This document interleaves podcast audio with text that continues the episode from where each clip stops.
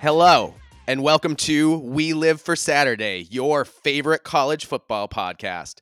I'm your co-host, Mike, and with me, as always, is your other co-host, John. John, how you doing today? Hey, how you doing? I'm I'm just, uh, I'm doing okay. It's been another crazy week, but good, good stuff. Um, we, uh, the fiance and I have started to tell uh, her family members, and she started to tell some of her friends that we're, you know, we we got the house and that we're going to be moving away right. out of New Jersey, um, which is always tricky no matter where you live, but it's especially uh, interesting is the word I'm going to use just to cover my ass. Um is uh, when you're dealing with a large Italian New Jersey family. Uh, okay. I am I am engaged to a Jersey girl, and when you choose to get involved in an Italian family, especially in New York or New Jersey, um, you know, it's it's always uh, they're loyal, they are loving and caring, um, passionate, but they uh, they all want you to stay in one spot. They're all yeah. kind of like. It's it's this, you know, you're loyal to the family. You got to be here. You got to stick around. You got to be within, you know, even if we don't see you for like, you know, a year or, or months at a time, you know, we got to know that you're within reach at all times. So this is very difficult to uh, for Ashley to tell them and and um, and for uh, my fiance um, and uh, for um, her family to kind of take. So it's it's it's an interesting ride. We're getting mixed reviews. So, yeah, I mean, I get that. It's always hard when you've been living near family and then you live further away from family, John, you know that. Yeah. And so, I mean, it is it is kind of a thing because like you're coming closer to your family, but Ashley's getting further away from her from hers, which has obviously become your family. Yep. And so that is that's a tough thing for sure to navigate. Yeah. You know, I'm I'm I see a lot of East Coast trips in your future.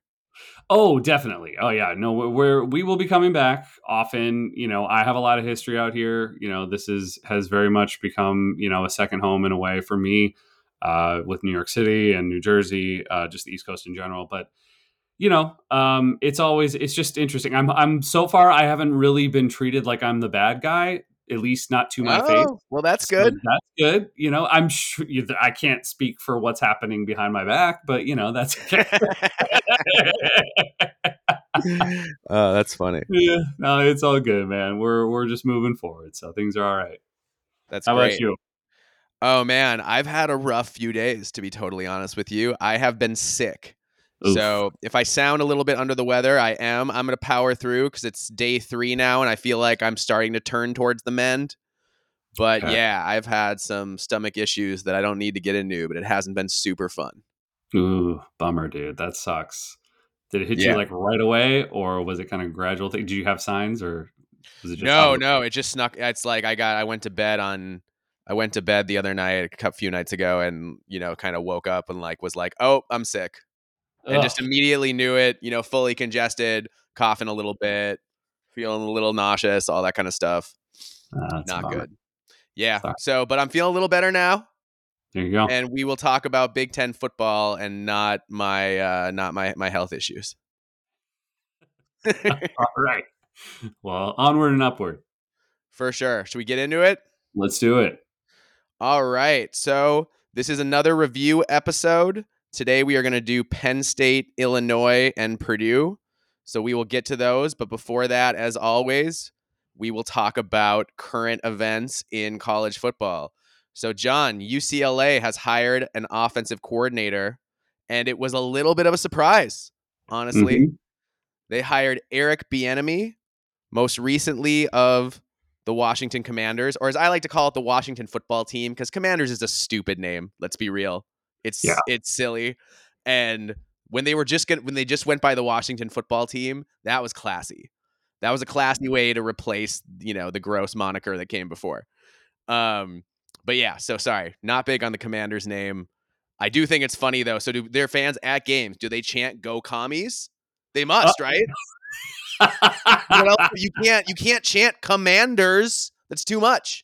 Yeah, I feel like they they could have done better. And I mean, I don't know. I I think I've heard, maybe I'm wrong, because again, I don't pay much attention to the N F L, but I think I've heard that they have considered even renaming him again, like like coming up with something different. Because they I feel like they could. They could do something I, better than that.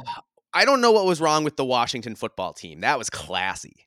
Yeah. You know, you don't need a mascot.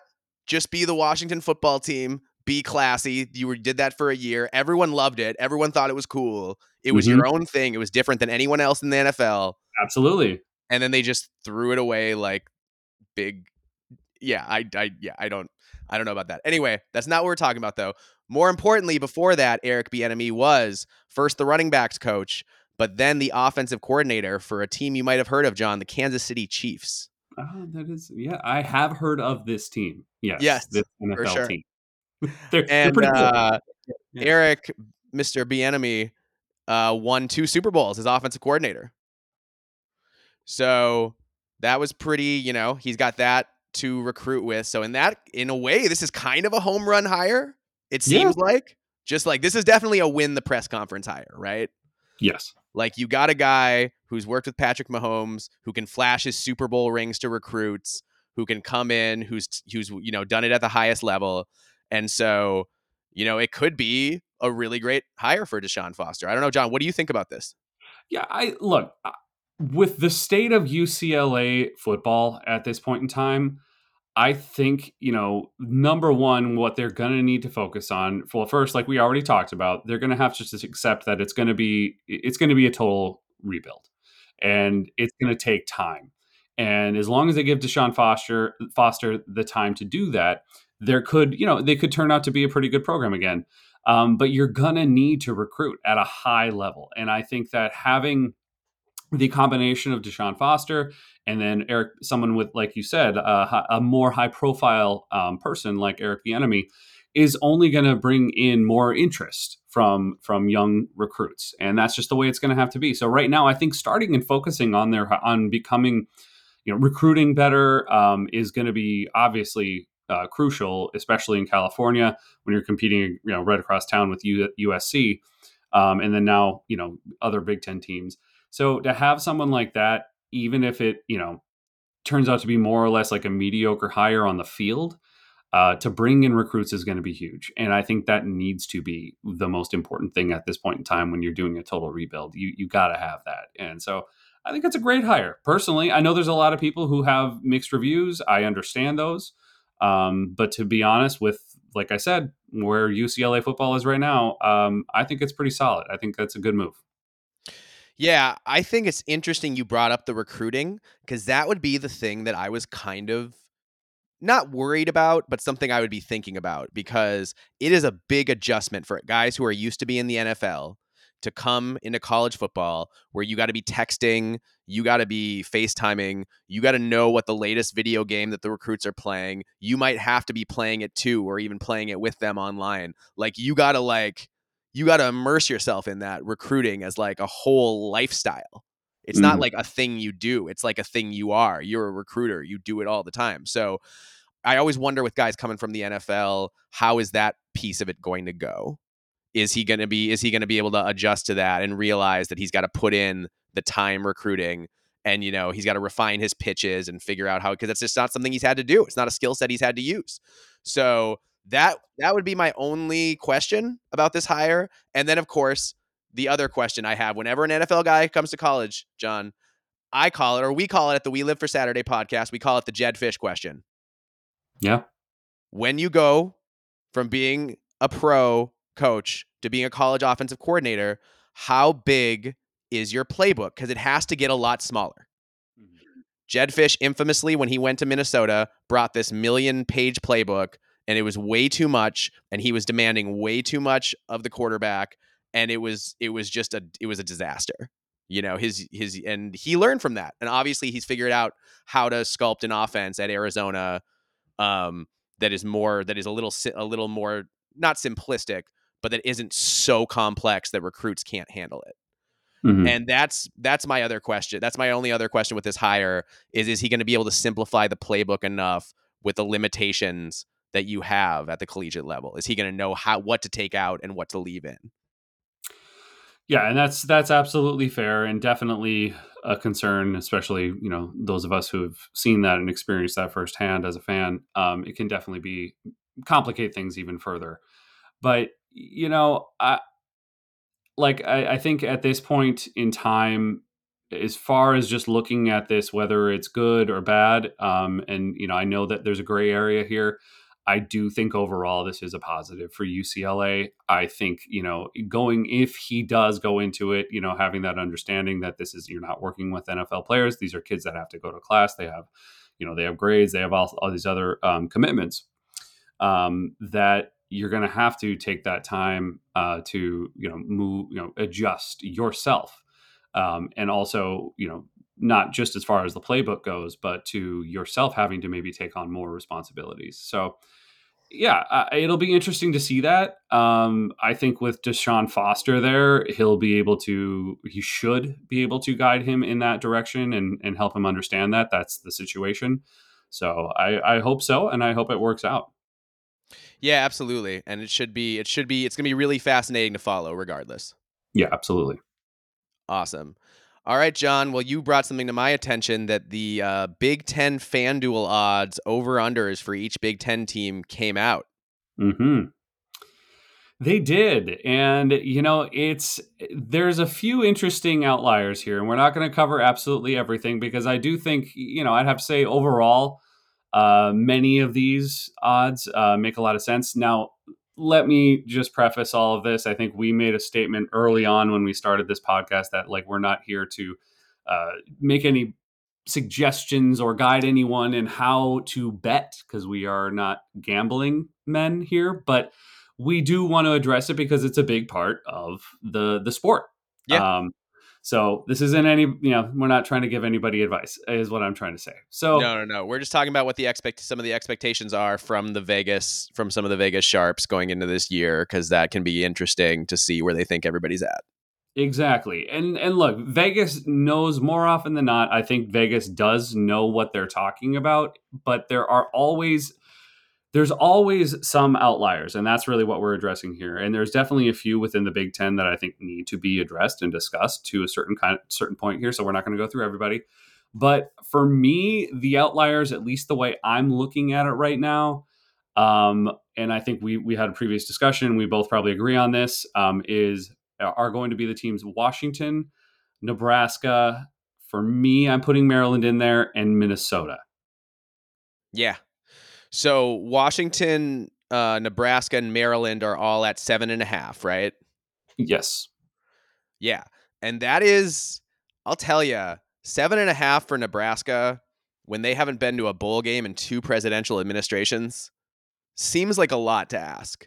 I'm not mm. saying Nebraska. I think Nebraska's going to do a bowl game this year. I think Nebraska's going to be improved this year. You know, I think that with Dylan Raiola at quarterback, like, things are on the up and up for sure.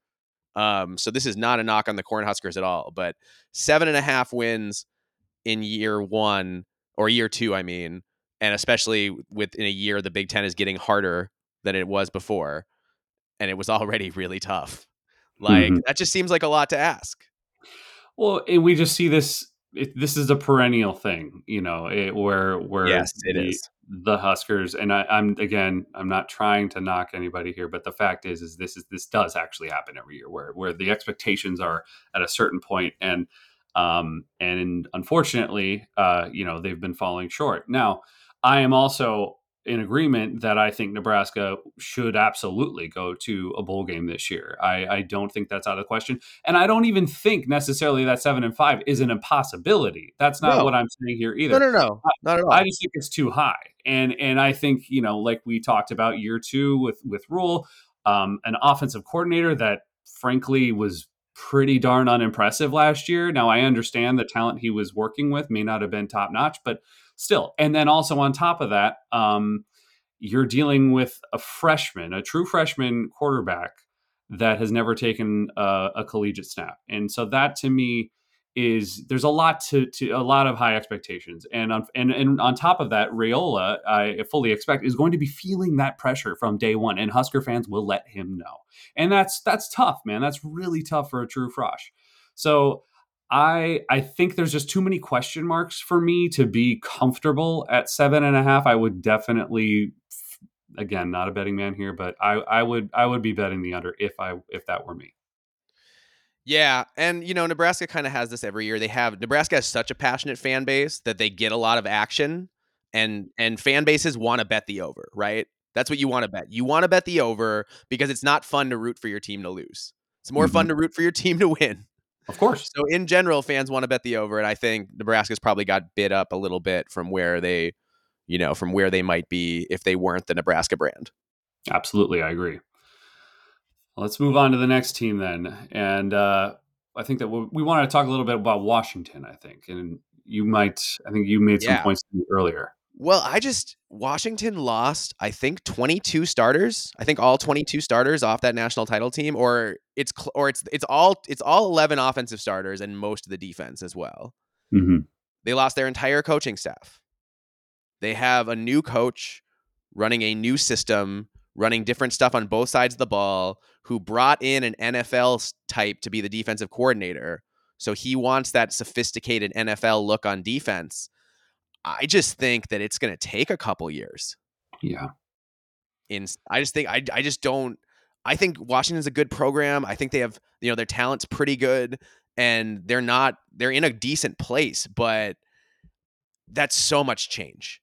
You're losing so much production and and just when you've got an entirely new regime coming in, to expect that in year one, you know, you're going to win seven or eight games and now you're in a tougher conference in the Big Ten.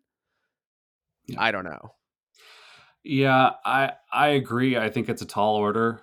Um, now, again, just like Nebraska, do I think that this team can't go bowling? No, I, I think it, it could be possible. They have enough talent um, and their ability to recruit up there to to go six and six. Um, uh, but I don't. I just don't know. I think it's going to be too much change.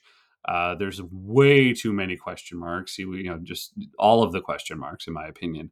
Um, you know, and, and it's, and it's not, it's unusual, I think, um, to look at a team that was previously at the national title game and had this talent and to f- try to, to understand or fathom that, like, how could they not be anything, you know, uh, less than a eight, nine, ten, eleven, win, you know, winning team. Like it, you, you would expect that, that that's the norm for some programs, but Washington is not Ohio State. Washington is not Michigan. Washington is not Alabama. Is not, you know, all of those other, they, but they, they're, a, they're a wonderful program, but that's not them. So I do think it's going to take some time to rebuild. And I am in agreement that it's, you know, seven to five is just a little too high for me. Not crazy, but a little too high. Here's my take. Seven and a half games. If, if, if the Pac twelve still existed, maybe. Yes. But this is the Big Ten now. And it's the toughest the Big Ten has ever been. And I just don't, I just don't see it in year one. Yeah. I agree. I agree. You know, and I'll just say, you know, since we're talking about the the form, you know, some of the former Pac twelve team here, I also want to just mention a little bit too, like on on U S C as well. Like I I think seven and five or or seven, yeah, seven and five is definitely possible with that schedule because it's very easy from what I've I've seen. It's not too difficult. But still, I don't think it would be an easy, it's not going to be easy for any team to get to seven and five. Let me just put it that way. Um, unless you are those top tier brands. Yeah. Um, and not to say U S C isn't, I just think it might be a bit more of an adjustment like we've spoken about previously. Um, so it's going to be hard for anybody coming over here and getting to that number. But uh, now moving on to like Maryland, for me, the question mark I have, even though I know there's a lot of good talent coming back, I'm just a little curious, like, because we we've we've grown so accustomed to seeing Taulia under center.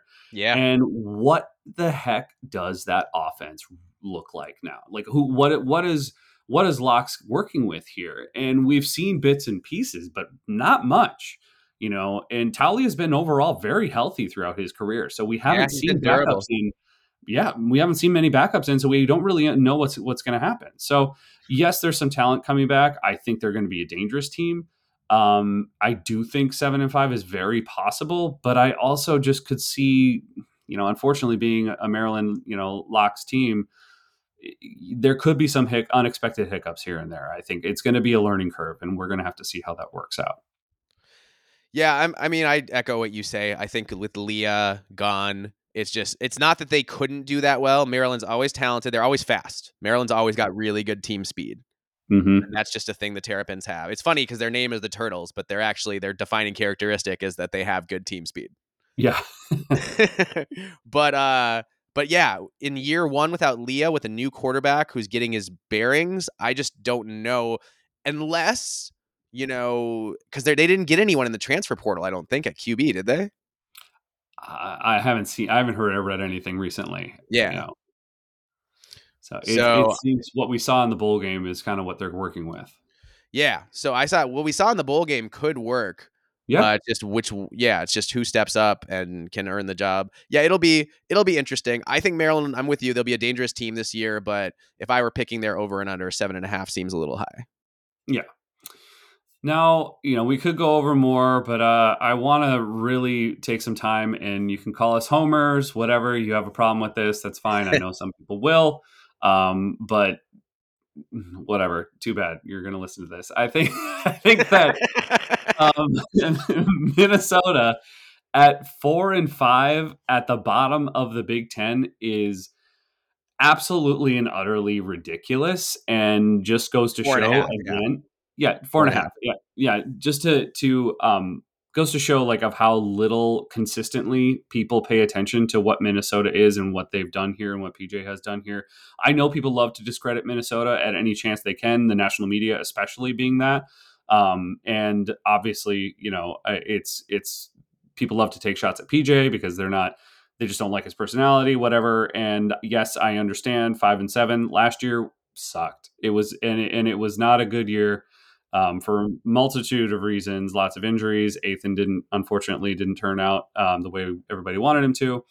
Um, so there was a lot of a lot of things that were really rough. But um, but uh, there's just so much that I feel is not being taken into consideration, and and and I just I think four and a half is a bit silly, to be honest with you. Now, do I think this team is like a guaranteed nine, ten, eleven, you know, twelve? No, for- no, no, no. no. No. no. So don't don't get me wrong. Like we're not we're we're trying to remove our maroon and gold colored glasses here, but it's this just is silly, I think, if you if you really understood what's going on in Minnesota. If you take out the COVID year, five and seven was P J's worst year since year one. And his on average, he's won more like nine games. Now, like mm-hmm. I'm not saying he's going to win nine games this year necessarily, but he's been much closer to winning nine games than winning five yep. most years. So it does seem strange. Also, if you look at the returning production rankings, Minnesota is way up there. Minnesota brings back a ton of production. They didn't graduate a lot of guys. They only are losing a couple guys to the who are out of eligibility to the draft and stuff like that. So most of the talent is back. And I also think, John, I think that the big time transfer portal pulls, like I think, get a lot of attention.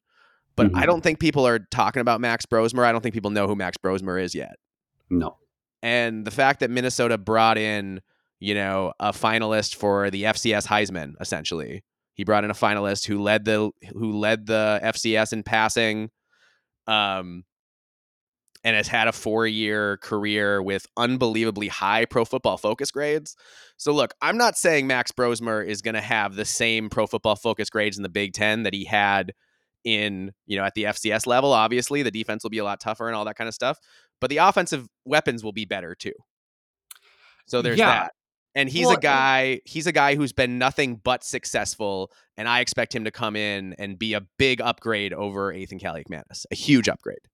Well, and to just, in, to, to uh, let's just even take Brosmer out of this to, you know, in, in sure. a way, like, and, and just let's look at just the fact, like, if there is a healthy Darius Taylor and a, and a relatively healthy offensive yeah. line, just the Minnesota's running game period, it, it, four and a half wins is like, it, that's absurd. Like they, this to get is to a bowl game, just running the ball. If Darius is healthy, that's this man, this, this, true freshman was one of the best running backs in the country, not just the Big Ten, in the country until before he got hurt. And that's the only healthy for four, what, four weeks all year? Yes. So the fact that they're just dis- totally discounting that and not to me, or the way I'm looking at this win total is meaning that they are discounting that is what I mean to say. Maybe they think he's injury prone, but that's the first injury he's had in his, like he didn't have a bunch of injuries in high school.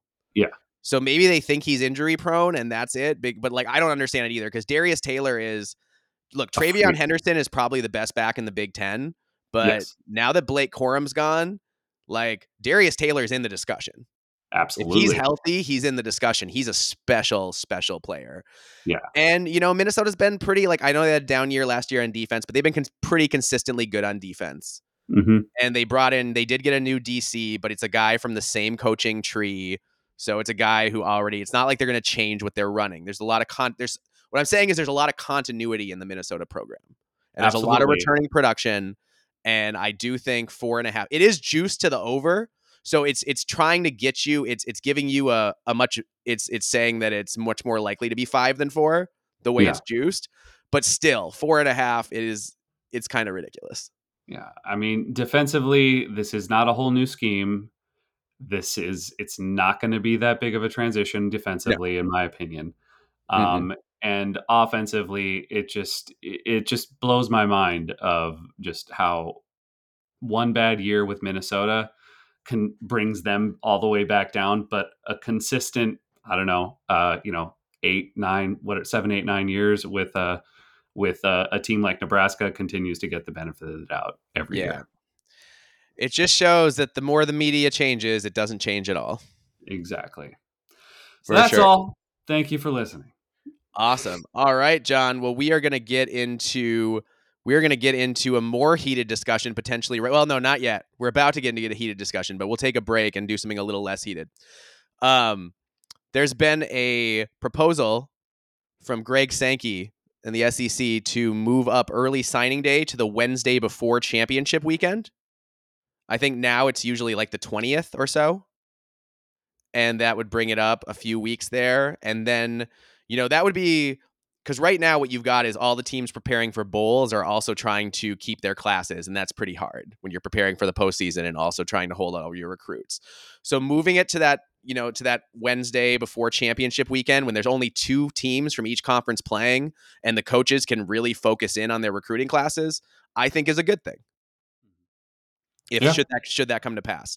Now they're talking about potentially adding an early signing day in June. And I don't if, I wouldn't like that as an idea if it happened. My issue with that is that it would benefit the schools who are the closest to the talent. Hmm. Because a big part of getting guys to commit is getting them to come on official visits. And generally, guys, if they want to go on official visits when they're going to go further away from home, you're that's not happening until you know, that's that's summer anyway. So I think if they're going to have, if they're going to have a summer early signing day, I think it should be in like, it shouldn't be June first. It should be like August first when recruits have had the chance to go on those, um, to go on those official visits and see different schools and make the most informed choices for themselves. Because otherwise, you know, what's going to happen. The schools are going to, the coaches are going to put pressure on the players and say that we want you to sign early or you're going to lose your spot in our class. And I just don't, I don't like that. I think that would really, really benefit. Again, John, we need to not do things that benefit. The S E C already has it really good. We don't need to yep. do things that further benefit the S E C. And yep. adding a June early signing date, I just think would further benefit the S E C because that conference is the closest to all the talent. Well, it's that. And also like you're, you're, you're putting so much pressure on these kids and they are, they're, they're yes. still in high school. And like you're, it, it, It's easy to to break under that pressure and succumb when you are that age. And especially if they're being told by some of these, of course, and, and I'm, you know, they may have a list of, of programs that they really want to be in. And, you know, they may, obviously they have it listed in, you know, favorite to, to, to least or whatever. But I think like when you are being pressured to go in, you may not necessarily know what's going to be the best fit for you at that time. That can change, that can evolve. And that's why you take these visits. That's why you talk to these different coaches and don't make a, uh, you know, an immediate decision that you may regret or, you know, for one reason or another, whether you don't end up playing, you just get lost in the depth chart or you, you know, there, there's so many things. You just don't fit with the system, culture, what have you. Um, so I think, I think it's definitely the wrong move. If you were going to start that in June, I think giving those kids um, some extra time, a couple months, Um, would be the wise choice. And I think, yes, it benefits the S E C the most if it goes early, but I don't see why it would hurt the S E C if it went into into August either. It, it, I think no, it, it wouldn't hurt them at all. It wouldn't hurt them at all. It exactly. would not it helps everybody. Yeah. yeah. No, it's look, it's better for players to make informed decisions because then they're less likely to transfer later. Exactly. We know what a big headache the transfer portal is. So, you know, early signing day, the or Wednesday before championship weekend to have that signing day then is great, but don't do a June signing day. That would be a bad idea. Yeah, totally agree. All right, John. Now we get to the biggest topic everyone's talking about. The p- potential already expansion. The twelve-team playoff is already potentially expanding to fourteen in the new media deal. Because why not? Why not? Let's, you know. Because let's just make it March Madness like it's basketball. I don't know. I don't know what we're doing here. I don't and either, dude. I just... I saw somebody somebody post whistling past the graveyard, and I was like, that's exactly it. Just mm-hmm. trying to stay cheerful. Everything's going going haywire. So it's not just expanding to fourteen teams that I think is a problem, but so here's part of the part of what's been floated as potential um, details of this plan. The S E C and the Big Ten would potentially get three auto bids each per conference. And the A C C and the Big twelve would get two auto bids. Then a group of five would get an auto bid, and that would leave three at-large bids. And here's what I'm going to say, John. This is no disrespect to the A C C and the Big twelve, but especially the Big twelve, which is good, there's going to be so much parity. Mm-hmm. If you give them two automatic bids, there's going to be a year when somebody gets into the playoff and is like eight and four. Yep. And it's like, especially if those conferences struggle, if they ha- there's a year when those conferences struggle out of conference and lose non-conference games, yeah. and then their best teams lose non-conference games and then make a run and and you know get second in the conference, and it's a huge cluster, excuse me, but and it's a bunch of teams all in the jammed in the same place, and then that second place is just like four teams tied at eight and four, and you have to pick yeah. one of them, and they get to go to the college football playoff. It's it's and that just, could happen in the A C C too. That could easily yeah. happen in the A C C too. It's such a mess, and you're making an already complicated thing just so much more difficult and hard on yourself. And all of this, it doesn't need to be said, is clearly driven by money. That's the only reason. That's the only reason we're doing any of this is yeah. strictly for the T V networks to make more money. Um, and of course, you know, I mean, I'm not going to, dis- I'm not going to not say that the S E C and the Big Ten definitely will be the ones benefiting the most out of the conferences. But at the end of the day, it's about the T V networks. That's really who it is. Um, you can blame the S E C, you can blame the Big Ten. I'm not saying that they're not part of it, but at the end of the day, it's, it's E S P N and Fox. That's it. That's what it is. So I think this is definitely a mistake. I'm not a fan of it. Um, I felt like twelve was more than enough. Um, I, I mean, I, I'm what I'm afraid of is that this isn't, you know, they, they've already made up their minds. It took, I think I, I was listening to a podcast that it, it took them three years to get to agree on the the twelve team playoff. And now, how long is it going to take to get to, to fourteen? But then if it's just like that quick and easy for them to turn over and make up their and change their mind, well then, all right, we're going to go to sixteen. When is it, where does it stop? Where's the line is my question. Yeah, no, I, and that's the thing. And at a certain point, it starts to devalue the regular season. Yeah, it just does. And because you'll have teams, you know, I think you already need, I think we're already pretty close to needing to get rid of championship re- weekend because, yeah. because of these expanded playoffs. Well, I think we teams are going to be have playing so many games. Yeah. What's the point of, of even having a championship game at this point in time with this many, with this many teams, other than to make more money? That's really the only reason. Right. And it's forcing two of those teams in each conference to play an extra game when the other teams don't have to play that game. Yep.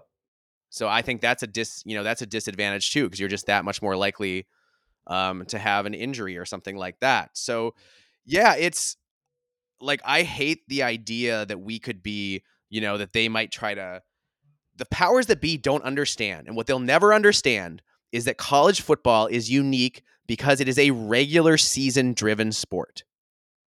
What matters is the competition on Saturdays in the fall and playing your rivals and having the band there and the student section and the cheerleaders and the mascots and the spectacle of it all on fall Saturdays on campus. That's what makes the sport special. Yep. And it's the fact, and it's the fact that every team has a rivalry game, just about.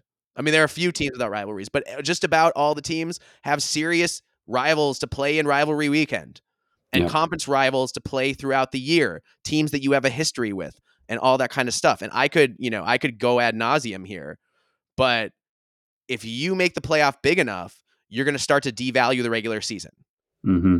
Because what is a team going to do if they're ten and oh and they already know they're in the playoff and they're like, well, you know, maybe we should, maybe I should, I already have this conference pretty much locked up. Maybe I should rest some starters in a yep. game. Why not? Why not sit some guys out and make sure they're ready for the playoff? Can you imagine a conference championship game where both teams are sitting starters because they both know they're in the playoff and they're trying to make sure they don't get hurt for that? Because that could happen.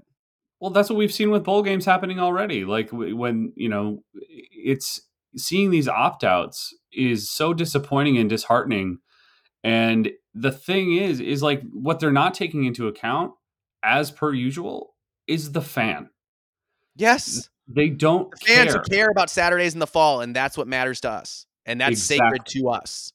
And we are paying so much money to go to these games, buy the merchandise, support, pay for the players. Yes. Like, and so when you, when you're putting that much money, the fan base is putting that much money and time and effort into this team. And then to watch that happen, like, to be honest, as a, as if I were, you know, what we've referenced before when it comes, when to the Mizzou and Ohio State game with the, the, all of those opt-outs or with Florida State, let's put it that on that, that, uh, that game as well.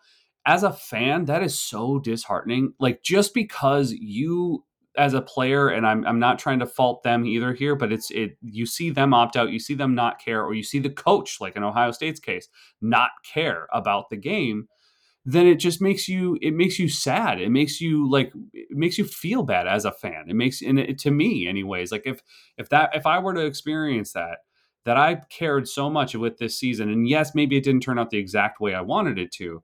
But, you know, we're still in, in an important game. At least it's important to me. And and it's being treated like it's not by the players and by the coaches. And yet I'm still paying to buy tic- season tickets or buying this merchandise or whatever, however else I'm I'm here to support the team. And that's how you treat the fan base? I don't know, man. It's really disappointing to me. Yeah, eventually you're going to turn people off and you're going to destroy this beautiful game that we all love, and you're going to, people will tune out and turn away. Yep. They will.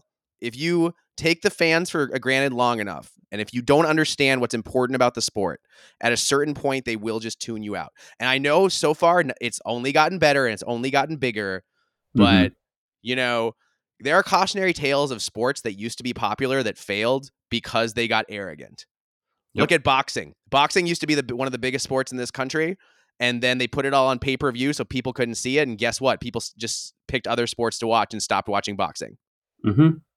forty, fifty years ago, boxing was a really important sport. When's the last time you heard anyone talk about a boxing match? Never. Well, it's you all know, M M A now. You know, look at it, you know, Major League Baseball to to a certain extent as well. Like, you're seeing so much turnover in these in these teams throughout the season, or even, you know, it, the N H L does it too. But it's like, y- it's hard to invest these days. The N F L is doing it too, to a certain extent as well. It's which is why partly I, I fell off away from the N F L is like, you can't invest in a team that doesn't have any continuity on its roster, and you, or, or in, in, you know, in its administration, in the coaching staff, whatever. It's just, it's hard to keep track of. And it, and it's frustrating because all it says to the team or to the fan is it really reinforces that whole mindset of, oh, it's about the money. It's not about you. We don't yeah. care. Yeah. And so we've gotten mad about enough that already. And then here's about this already. We've gotten mad enough about, am I speaking words? But there, is that English coming out of my mouth or not? Excuse, like I said, people, not clicking on all cylinders today. So doing my best. Appreciate you hanging out out there. We're not editing that out either. We got to keep it. That's right. We own our mistakes here on We Live for yes. Saturday. Yes, we do.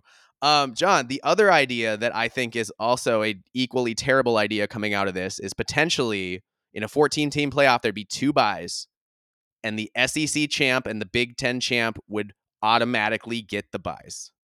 Automatically. Even if they're not ranked number one and two. People are going to scream unfair at the top of their lungs, and they're going to be right. Yes, they're going to they be right, because that's not fair. No, it isn't. And I got to say, like, I haven't seen, well, I haven't really seen much from S E C fans. I'm sure they don't care one way or the other, but um, I'm sure they take it. But I've seen a lot of reactions, even within within the Big Ten, of screaming that that's ridiculous and that this is absolutely absurd. And I got to agree. I, I even to the Big Ten's benefit, I think it's absolutely ridiculous. You're you you know who's going to tune out? The A C C and the Big twelve and the Group of Five are going to start tuning out if the S E C and the Big Ten get automatic first round buys. Yep. I mean, that is just ridiculous. Give the give the two buys to the top two rated teams, regardless of conference. Well, and what's even scarier with this is if this does sound, somehow go through, and that is that is uh, the end result, is what this makes me or leads me to believe is that this is laying the groundwork of the Big Ten and the S E C pulling away from everyone.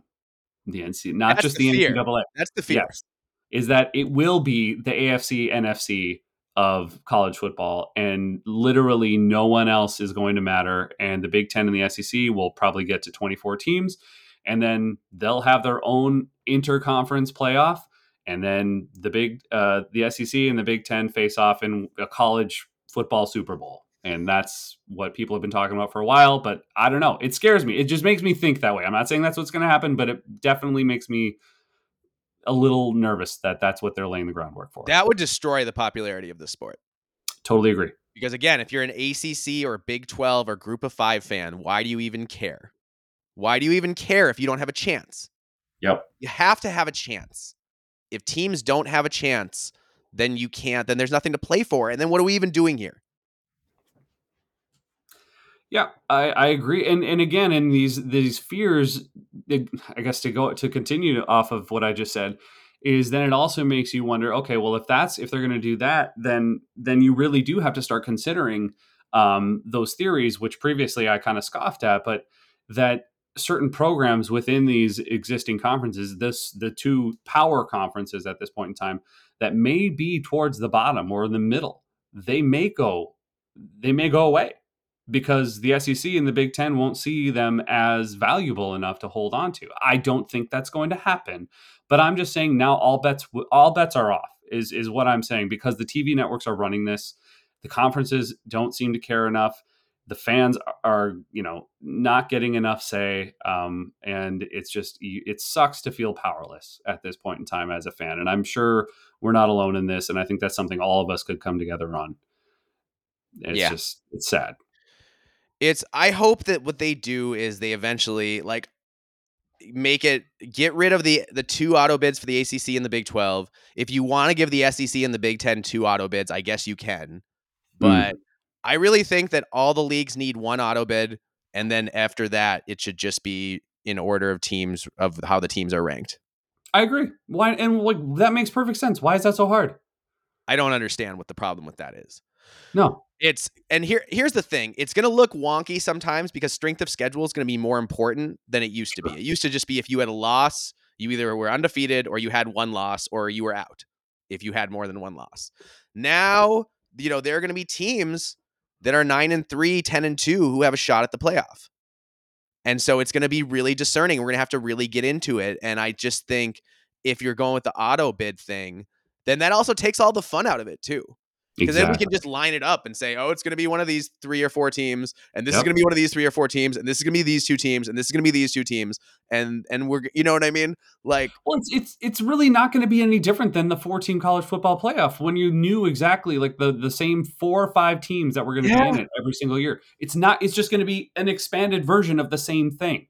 Everyone's going to yes. know pretty much every year, like, oh, well, it's going to be, you know, Ohio State, Michigan, and Oregon, you know, uh, in the Big Ten. And then, oh, but next year, sure, it's Penn State instead of Michigan. I mean, you know, like, it, but it's going to be the same teams. And I sure, and it probably would end up being that way anyways. But it just makes it far less interesting. And it makes you feel like, you know, now you really don't have a shot if you're, if you're not one of those top tier teams. Yeah. Yeah. So I think, I think we both agree fourteen teams is it's too many, but if you're going to do it, you can't have all these auto bids. You can't have eleven out of fourteen auto bids. That's just ridiculous. I agree. Yeah. All right.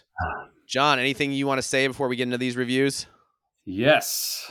As always, if you want to find We Live for Saturday, you can find us on Spotify, Apple Podcasts, Google Podcasts, and Podcast Addict.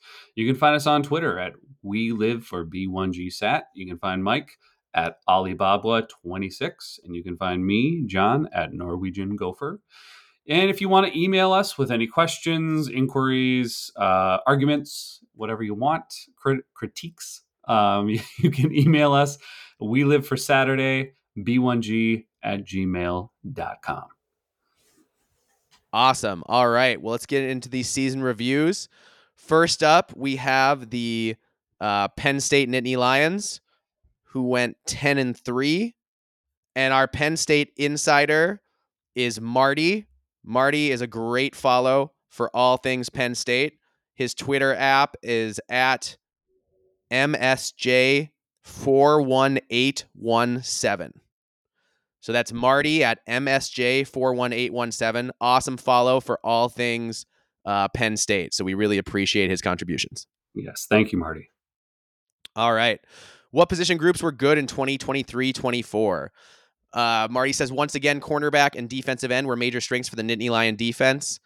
Even with Kalen King having a bit of a down year, paired with Johnny Dixon and Daquan Hardy was one of the best cornerback trios in the Big Ten. As for defensive end, I mean, Chop Robinson was an all-conference performer who's on his way to being a first-round pick, and I believe just ran a sub four five forty as a defensive end in the combine. Dang. Yeah. And Adisa Isaac was also a menace who, between his Senior Bowl performance and how he'll test at the combine, may end up a high-round draft pick as well. And their reserves, he said, would have started for a lot of Big Ten teams last season, so a lot of depth and talent at defensive end. On offense, the best position group was a toss-up between tight ends and running backs. While some fans may argue both groups underperformed, that may be due to entering the season with unreasonably high expectations. Both group, groups performed at well above average levels, and both return a lot of talent for twenty twenty-four. Which struggled? Biggest position of struggle for Penn State this past season was without a doubt wide receiver. It is not being dramatic to say they may have had the first worst wide receiver room in the Power Five. I don't know about that. There's... Yeah. You seen? You watched any Vanderbilt football lately? like, yeah, but I hear you. It was a rough year at wide receiver. Drew Aller did not necessarily meet expectations at quarterback. A lot had for him, but uh, Marty feels like the woeful wide receiver play was a big part of that. And I would agree, John. I think that, you know, Penn State did have issues having wide receivers get open, and that's why it'll be really interesting to see if Julian Fleming's able to kind of step up and be their number one guy next year. Yeah. Which position groups were successful or unsuccessful? It was a phenomenal year one for defensive line coach Deion Barnes. Cornerbacks coach Terry Smith continues to be one of the best in the country. And defense coordinator Manny Diaz had another huge season, leading to him getting the head coaching job at Duke. Tight ends coach Ty Howell looks like a rising star.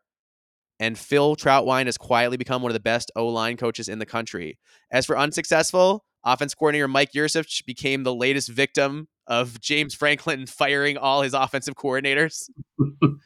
Says, does more need to be... He said he became the first assistant coach to be fired in season by James Franklin. Does more need to be said? Yeah, fired in season. I just think it's funny, man, because I am old enough to remember when Mike Yurcich got this job and everyone at Penn State and, and James Franklin were like, he's the answer. This is the guy they wanted. Because remember, they fired Kirk Soraka so they could hire Mike Yurcich. Yep. He was like, Yurcich is the guy he always wanted. That was the guy to make the offense hum. You know, blah, blah, blah, et cetera, et cetera. And now here we are moving on once again. I just like, if you're hired as an offensive coordinator at Penn State, just expect that you, you're there on limited time. You're there on borrowed time, no matter what. It doesn't matter. It doesn't matter if it goes well, if it doesn't go well. You're gone. After you get like two, three years max. And and that's a long, successful career at Penn State as an offensive coordinator. I believe he's on his seventh offensive coordinator in ten years. That's so, that's bonkers. It's wild. Dude. It's wild. Yeah. I mean, uh, the other guys on the coaching staff must look at the new O C and be like, well, I'm not going to learn your kids' names because you're not no. going to be here very long. Uh, oh, poor guy. All right. Which, uh, Which position coaches were successful or unsuccessful? It was a phenomenal year one for defensive line coach Deion Barnes, cornerbacks coach Terry Smith. Oh, wait, I said that already. Excuse me. What injuries hurt the most? Penn State was relatively injury-free last season. However, one injury that was not discussed much but was impactful was wide receiver Trey Wallace. Wallace was the buzz of preseason camp and kicked the season off with a big game against West Virginia. Due to injury, he was limited to just ten catches after week two. Had Wallace been healthy, it could have made a difference for a wide receiver room and passing game that struggled. So, yeah, there's a big impactful injury there. But, yeah, mm. it is interesting that Penn State stayed mostly healthy last year and still kind of had the ups and downs that they did. Yeah. Um, what were the most pivotal, pivotal games and how did they go? Marty says, just about everyone knows this answer, right? The big knock, the only real knock on James Franklin has been his inability to beat Ohio State and Michigan. In many ways, twenty twenty-three was a two-game season, and they went oh and two in those games. I would argue a three-game season. They also got crushed by Ole Miss in the bowl game. Ugh, but yeah. James is now one and nine against Ohio State and three and seven against Michigan. This includes lot losing eight in a row against the Buckeyes and three in a row against the Wolverines. Woof. Yeah. Yep. How do you feel about the coaching staff, and were there any coaching staff changes during or after the season? If so, what are your thoughts on the new, both the new and departing coaches? Penn State staff has done a really good job of developing talent, one of the best in the country. Um, James Franklin, though, had to replace all three coordinators this offseason. After firing Mike Yurcich, he hired Af- Kansas offensive coordinator Andy Kotelnicki. Um, that's a hire a lot of people are excited about. A lot of people think it's an upgrade about Yurcich. Everyone thinks Kotelnicki's a genius. So I would just say everyone thought Yurcich was a genius, too. So I think... I think Kotelnicki, I think he'll probably succeed, but like there have been enough good offensive coordinators not succeed at Penn State that I can't say for sure. Well, you and, know? and what what what deems, you know, what what is success at Penn State? Yeah. You know? Like, we don't know. It's it's like I said, he could be amazing for one year and and he might be gone, you know. It's yeah. you know, James Franklin is a he's a very, very fickle person. Yeah. Great coach though. Great coach. Um, yeah. With Manny Diaz off to be the head coach at Duke, former Indiana head coach Tom Allen, familiar face Tom Allen, is now All the right. defense coordinator at Penn State. Marty says Allen's a great defensive mind, and he's excited to see what he can do with the caliber of athlete Penn State State has on defense. Yeah, John, I thought that was a big get for, for James Franklin. Um, Tom Allen's a great defensive coach. He proved it as a defensive coordinator and as a head coach, and I think uh, I think he'll probably do well in State College. Yeah, I think so too, and I think I, not only as the as the D C, but I think just his presence, period, as far as just having him in the in that locker room and and um and help being around those players is just going to be an overall positive. Yep.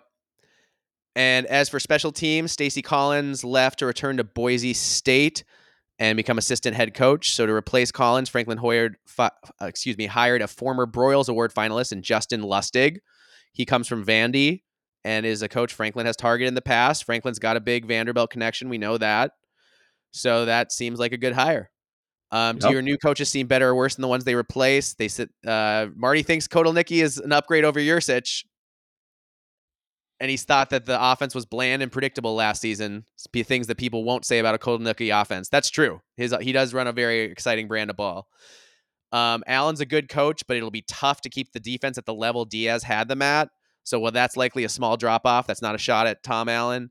And on special teams, Collins to Lustig seems like a pretty even trade-off. Which players will make an immediate impact next year? How did you do in the transfer portal, both gaining and losing players? Earlier, I mentioned that Penn State's coaches have developed a good culture, and they didn't u- lose any significant players to the portal. They brought in a pair of former five-star recruits from Pennsylvania and wide receiver Julian Fleming and offensive tackle Nolan Rucci. Fleming will start at wide receiver, has already emerged as the leader of the room. They'll expect him to be wide receiver one. And Rucci will compete for a starting job at, as Penn State has open spots at left and right tackle. At cornerback, the Nittany Lions have brought in A J Harris and Jalen Kimber. Harris was a five-star recruit in the twenty twenty-three cycle and left Georgia in pursuit of a clearer path to playing time. Harris was arguably the most talented cornerback in the portal and should start for Penn State this fall.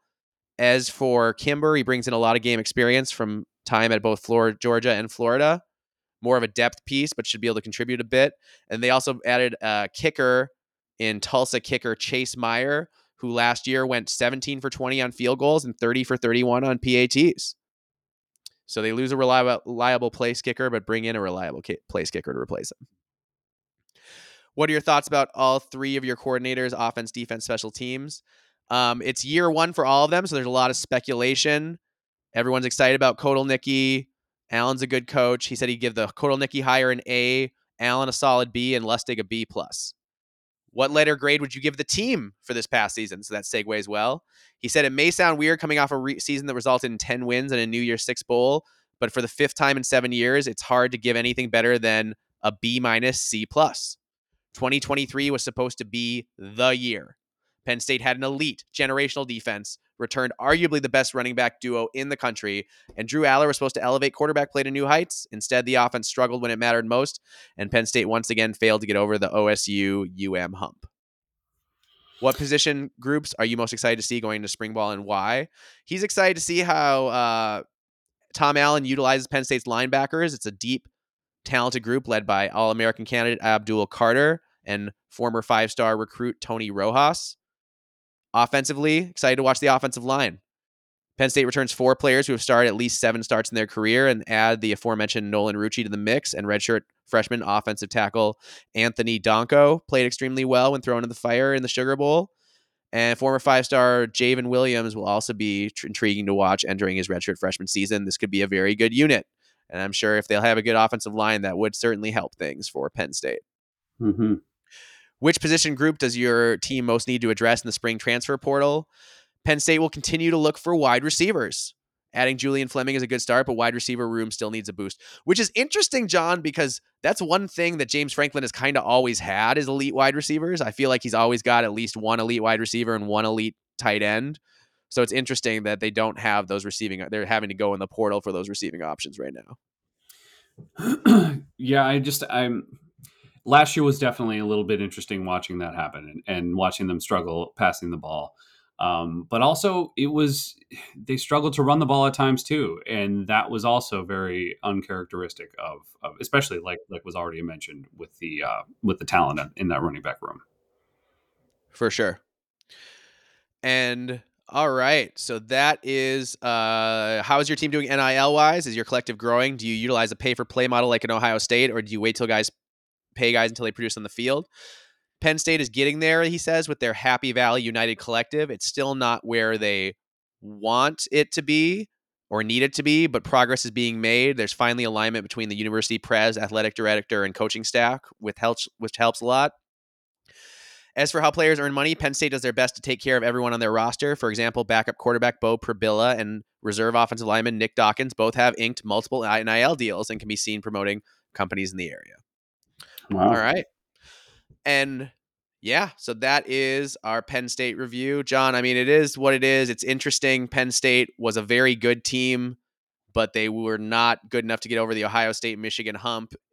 A lot of people think Penn State will be one of the biggest beneficiaries of this expanded playoff because, you know, they there are a lot of years they would have gotten in if it had been a twelve or fourteen team playoff. Yeah, they absolutely will. I think they're going to do very, I think they're going to do very well.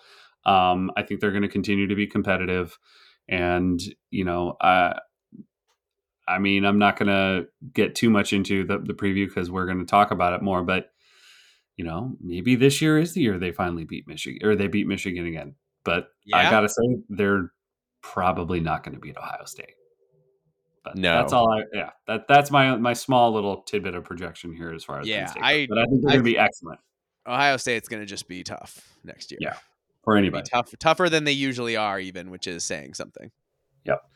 All right. Next up, we have got the Illinois Fighting Illini. Um, they also went five and seven, I believe. And our contributor for Illinois, we have a couple. We have Austin at A B one one three two. Austin is a great follow for all things Illini, and he's also a contributor to our other named contributor, the Illini Cast, which is a podcast about all things Illinois at I L L I N I C A S T. Really so, good stuff there. Thanks, Austin, for all these answers, and definitely check out, you know, follow him on Twitter and check out uh, Illini Cast for all things Illinois sports. Yeah, excellent stuff. Definitely worth a listen. Yep, absolutely. What position groups were good in twenty twenty-three twenty-four?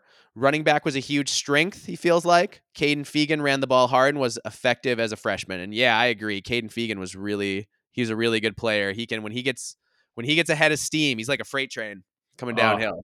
I love it. I love that kind of running back. So he was, I loved watching him play, man. It was exciting. So yeah. I, I, mean, I was a big Mike Allstott guy back in the day. Yep. So I, anybody who's just there to like run over and run through people, I'm, I'm, I can get behind that every single time. For sure. And which struggled. Um, he thought linebackers struggled a lot. They weren't that impactful in stopping the pass and weren't physically capable of stopping the run.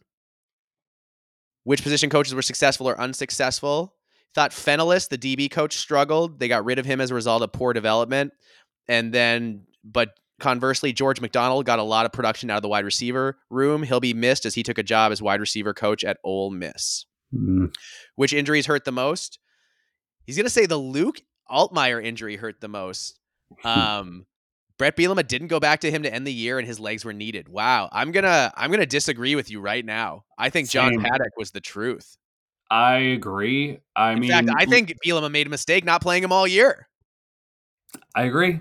I totally agree. I, I mean, I'm not saying that, you know, Altmaier didn't have some talent, and especially with his legs, but yeah, man, you know, I, I, to be fair, you know, Illinois' offensive line didn't help anybody, but yeah, I really think he made a mistake uh, not starting the right guy.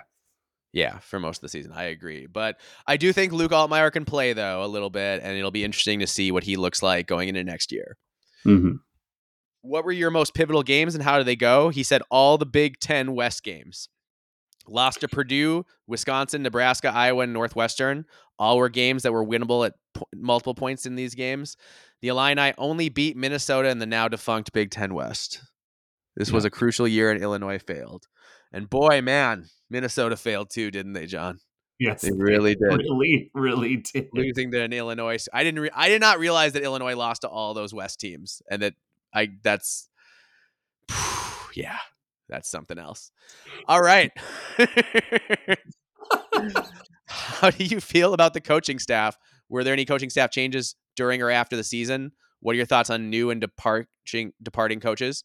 It's going to be a unique staff. Defensive coordinator Aaron Henry needed more help with veteran coaches. Brett got him that. Losing Bullen to the N F L hurts the most, he says. And uh, do your new coaches seem better or worse than the coaches they replace? He likes Gibbs and Stepp are very intriguing with their experience. And he mentioned McDonald, but he's excited to see new recruiting territories open up. And he thinks maybe this new staff will recruit a little better. Mm-hmm. Which players will make an immediate impact next year? He said Caden Fegan should be a top five running back in the Big Ten. And then Mike Scott on defense should help the secondary a lot. How'd you do in the transfer portal, both losing and gaining players? Biggest loss was Reggie Love, but he saw how great Fegan did. The Illini did well rebuilding their trenches. They got Ennis Sledge from Auburn. Wow, that's a good offensive lineman name. Ennis Sledge. Yeah. Great. Dennis Briggs from F S U on the D L and Kevin Wigginton from Michigan State. What are your thoughts about all three of your coordinators, offense, defense, special teams? He says he thinks Barry Lunny does a decent job and that the O L kind of let him down this season. Aaron Henry is entering a make or break it, make it or make or break year at D C. Um, they did not live. It did not live up to the Ryan Walters standard. And Robbie Disher is a great recruiter with good kickers coming in constantly. Punting leaves a little to be desired, though. Hmm. Feel that. Feel the punting needs a little to be desired, though. I feel for that. Sure. All right. What letter grade would you give your team for the past season? D plus. There needed to be a bowl last year. They were one game from the big championship two years ago. This past year was awful. Um, with the new look conference coming on. Yeah, I gotta agree. I th- I had higher expectations. I think many people did with Brett. Oh, I thought they were gonna win eight games. Yeah, me too. I thought they were, they were going to be in the running for the West to the end, but they, yeah, yeah, it's very uncharacteristic of Bielema to fall off that much. Is, is I was a little surprised. Well, especially with guys that talented on the defensive line. Yeah, I mean, you should be able to control games a little bit like that. So, and they and they were really up and down this year, so that was kind of strange. Mm-hmm. What position groups are you most excited to see going into spring ball, and why? Um, excited to see the secondary. So they've had ample time to work together and become a unit. Which position does your team need to address in the spring transfer, transfer portal? Offensive lineman. That's Brett's calling card, and he needs to he needs to address it. Yeah, I agree with that. How's Absolutely. Your team doing N I L wise? Illinois has enough to keep players happy and around. There's a reason Johnny Newton and Keith Randolph stuck around and didn't pursue the draft after two seasons ago. Hmm. So yeah, thinks the N I L is going okay. Yeah. They're keeping retaining guys, which is which is what most of the teams are doing with their N I L. It's you know there it's not there are not a lot of teams like Ohio State out hunting the top talent. Most of the guys are using a lot of that money to retain guys. Yep. And to go get the occasional quarterback or something like that. So, John, any th- more thoughts on the Illini before we move on from their twenty twenty-three twenty-four season? Uh, I think, I think Bert knows what he's got to do. Uh, he's a smart guy. He's a fantastic coach. Uh, I think there was just it was just a down year for some reason. I think there was just a lot of uh, I don't know you know exactly, but a lot of misfires.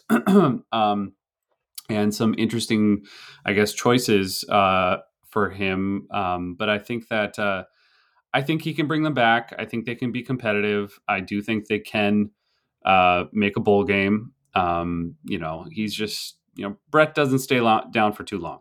I think he'll be able to make the right adjustments and they'll look okay next year.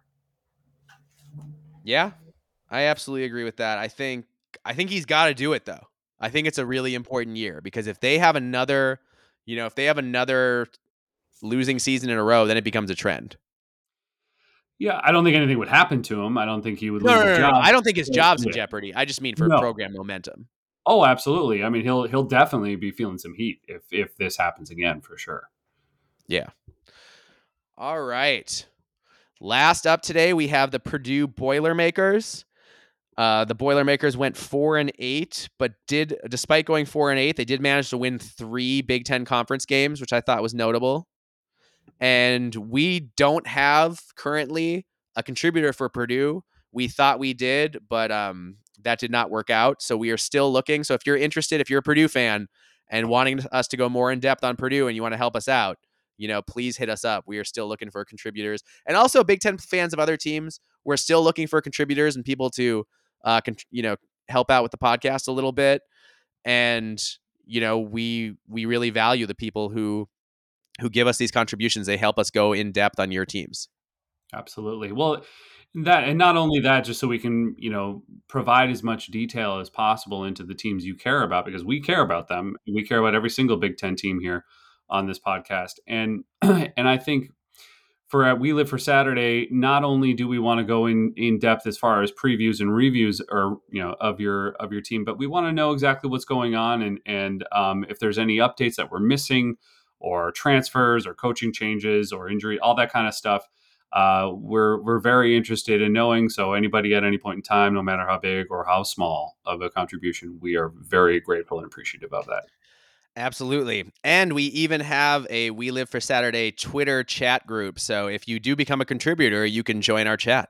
So there's That's a right. there's a bonus right there. All right. So we didn't have a produce. We did our best to answer these questions. Which position groups were good in twenty twenty-three? Which struggled? John, I said that Q B was a relative strength, that Hudson Card largely lived up to the height. Despite Card's impressive stats, he was running for his life a lot, though. So I think it's even more impressive. Excuse me, what he accomplished, completing nearly sixty percent of his passes for just under twenty-four hundred yards. Running back was a strength with Devin Mockaby and Tyrone Tracy splitting the bulk of the carries. And the offensive line was the group that struggled the most, I think. They had a hard time opening holes. Hudson Card was running for his life a lot. And they just really struggled up front, especially on the offensive line. Um, the secondary struggled a lot, too. What did you think about that question, John? Yeah, I it was really rough watching Hudson Card run for his life so much because he really you saw the talent. You saw his ability to make plays. He was absolutely a baller. He was so much fun to watch when he was making impossible, extending plays and making things uh, things work out and finding success. Um, but when you're running for your life like that so much, you know, it's, it's just impossible to, to, to allow that level of talent to flourish. And, and yeah, I think, I think Purdue absolutely needs to address that offensive line and protect that quarterback. It's otherwise it's just going to be more, you know, a, of a nightmare. So it's all yeah. about line of scrimmage play. Like we, like we've talked, like we've talked about on this in the Big Ten, if you can't develop your line of scrimmage play, then, you know, you're not, what are you even doing here? Yeah, I agree with you. Um, which coaches succeeded or failed? I said that the running backs coach had a nice year, Lamar Conard, um, because both Mockaby and Tracy were very serviceable And he did a good job when, you know, when Tracy was out filling that production. For coaches that struggled, I have to include offensive coordinator Graham Harrell. He has failed his way upward in this profession and keeps getting good jobs despite poor results. Apparently, once you're a Mike Leach Q B, you're automatically legit somehow. I don't know, John. It's super weird. That's but bizarre. Yeah. I, I still don't know why Ryan Walters picked a... I, I hate to call Graham Harrell a failure, but he's failed a lot. Yeah. I know some coaches say failure is growth, but sometimes you got to grow too and not just fail. And so... I think Graham Harrell still has a lot to prove. Yeah, I agree. And the defensive coordinator, Kevin Kane, also struggled mightily, but it's Ryan Walters' defense, so I put that mostly on him. Which injuries hurt the most?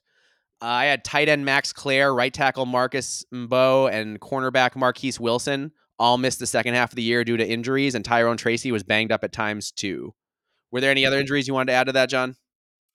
No, I think for me, losing Claire was like, that was a big target. And he, and I think he really, he could have made a big difference for that team and maybe, you know, given them more of a shot at, at winning some games and allowed uh, a card to have a better, uh, just overall, just a better passing game. It was, it was tough when he went out. There was just, there was already limited targets on the field. And without him, you know, that just, that really hurt. Yeah. What were your most pivotal games and how did they go? Uh, I put the thirty-nine thirty-five loss to Fresno State, got the season off on a poor foot, but then they bounced back. And I also had a pivotal game as Virginia Tech as they were able to win that one twenty-four seventeen the next week. And then I thought Illinois was a pivotal game as Purdue crushed the Illini forty-four nineteen. And that showed some hope for the Ryan Walters era that you could see what happened when they kind of put it together. Mm-hmm. The loss to Northwestern twenty-three fifteen really hurt. But they did manage to beat arch rival Indiana thirty-five thirty-one in a game that ensured Tom Allen was getting fired. So, I mean, they only went four and eight, but those they had some good hard fought wins in there. For sure. Yeah, it was it was a very interesting year. Um, I definitely see the potential moving forward. I think that, you know, there's still obviously a lot of question marks to, that remain to be seen when it comes to Walters. But he had some bright spots, I think, that could, you know, Uh, require some hope, I think, um, for on for as a fan. But overall, disappointing. But I definitely think that there could be some things to build on. Absolutely. Which coaches left and who replaced them? Um, in December, Purdue tight ends coach Seth Dagey left the Boilermakers to become the offensive coordinator at Marshall, and Walters has elected to promote senior special teams analyst Chris Petrilli to special teams uh, coordinator to make him one of Purdue's ten on-field assistant coaches. And let's see, you just, and then for the tight ends coach, he replaced him with offensive analyst Justin Sins, made him senior offensive analyst, tight ends coach. So that's two promotions of off- of analysts. And John, what do we say about when analysts get promoted? It could go great. It could go terrible. There's no way to know because they don't really have a track record. Yep. So it's interesting that he decided to make t- that in year one, struggling, you have a team that was struggling a little bit. He ma- he made two internal promotions to replace coaches. That's that's not that that raises my eyebrows a little bit. It shows that Walters likes to promote from within, but usually that's something that happens more at programs that have been winning a little more. Mm-hmm. So it's an interesting for him to try to build that way right out of the gate. Which players will make an immediate impact next year? Purdue went hard in the transfer portal this year. Incoming transfers consist of eight offensive players and six defensive players. They had a trio of wide receivers join Purdue and Cam Brown from U C L A, uh, Denalion Morissette from Georgia, and C J Smith from Georgia. Running back Reggie Love made a similar move as his head coach, heading east to West Lafayette from Illinois.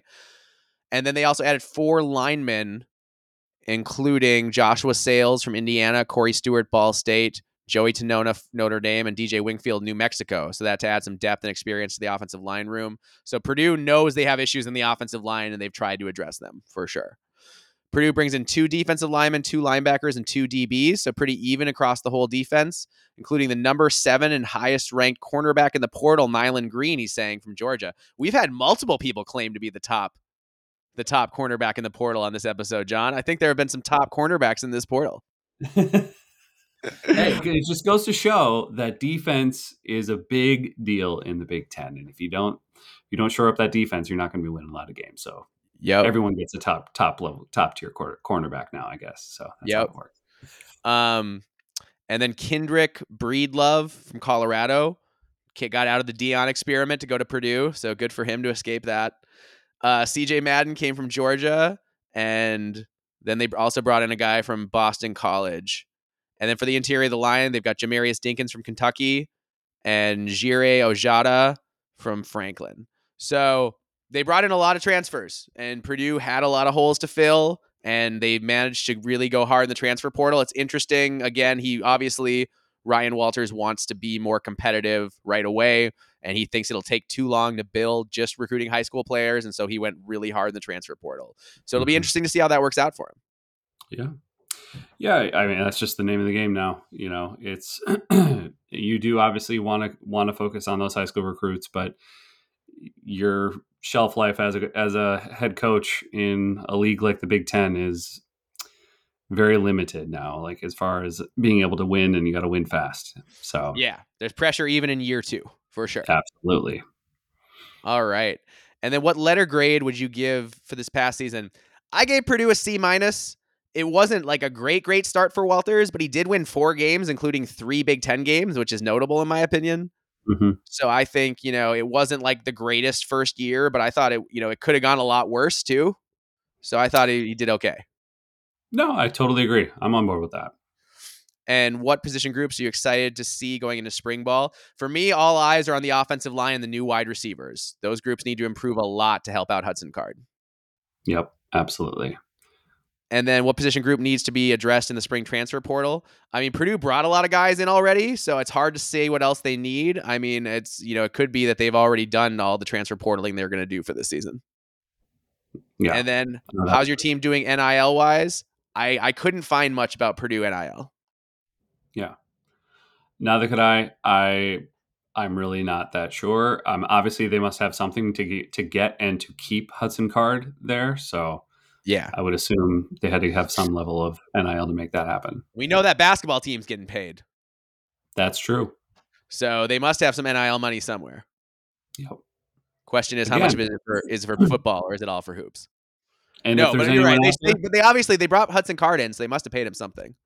Yeah, yeah. So again, if there's anyone out there who wants to help us out, um, feel free to let us know. Yeah, absolutely. All right, John, anything else you want to talk about before we get out of here?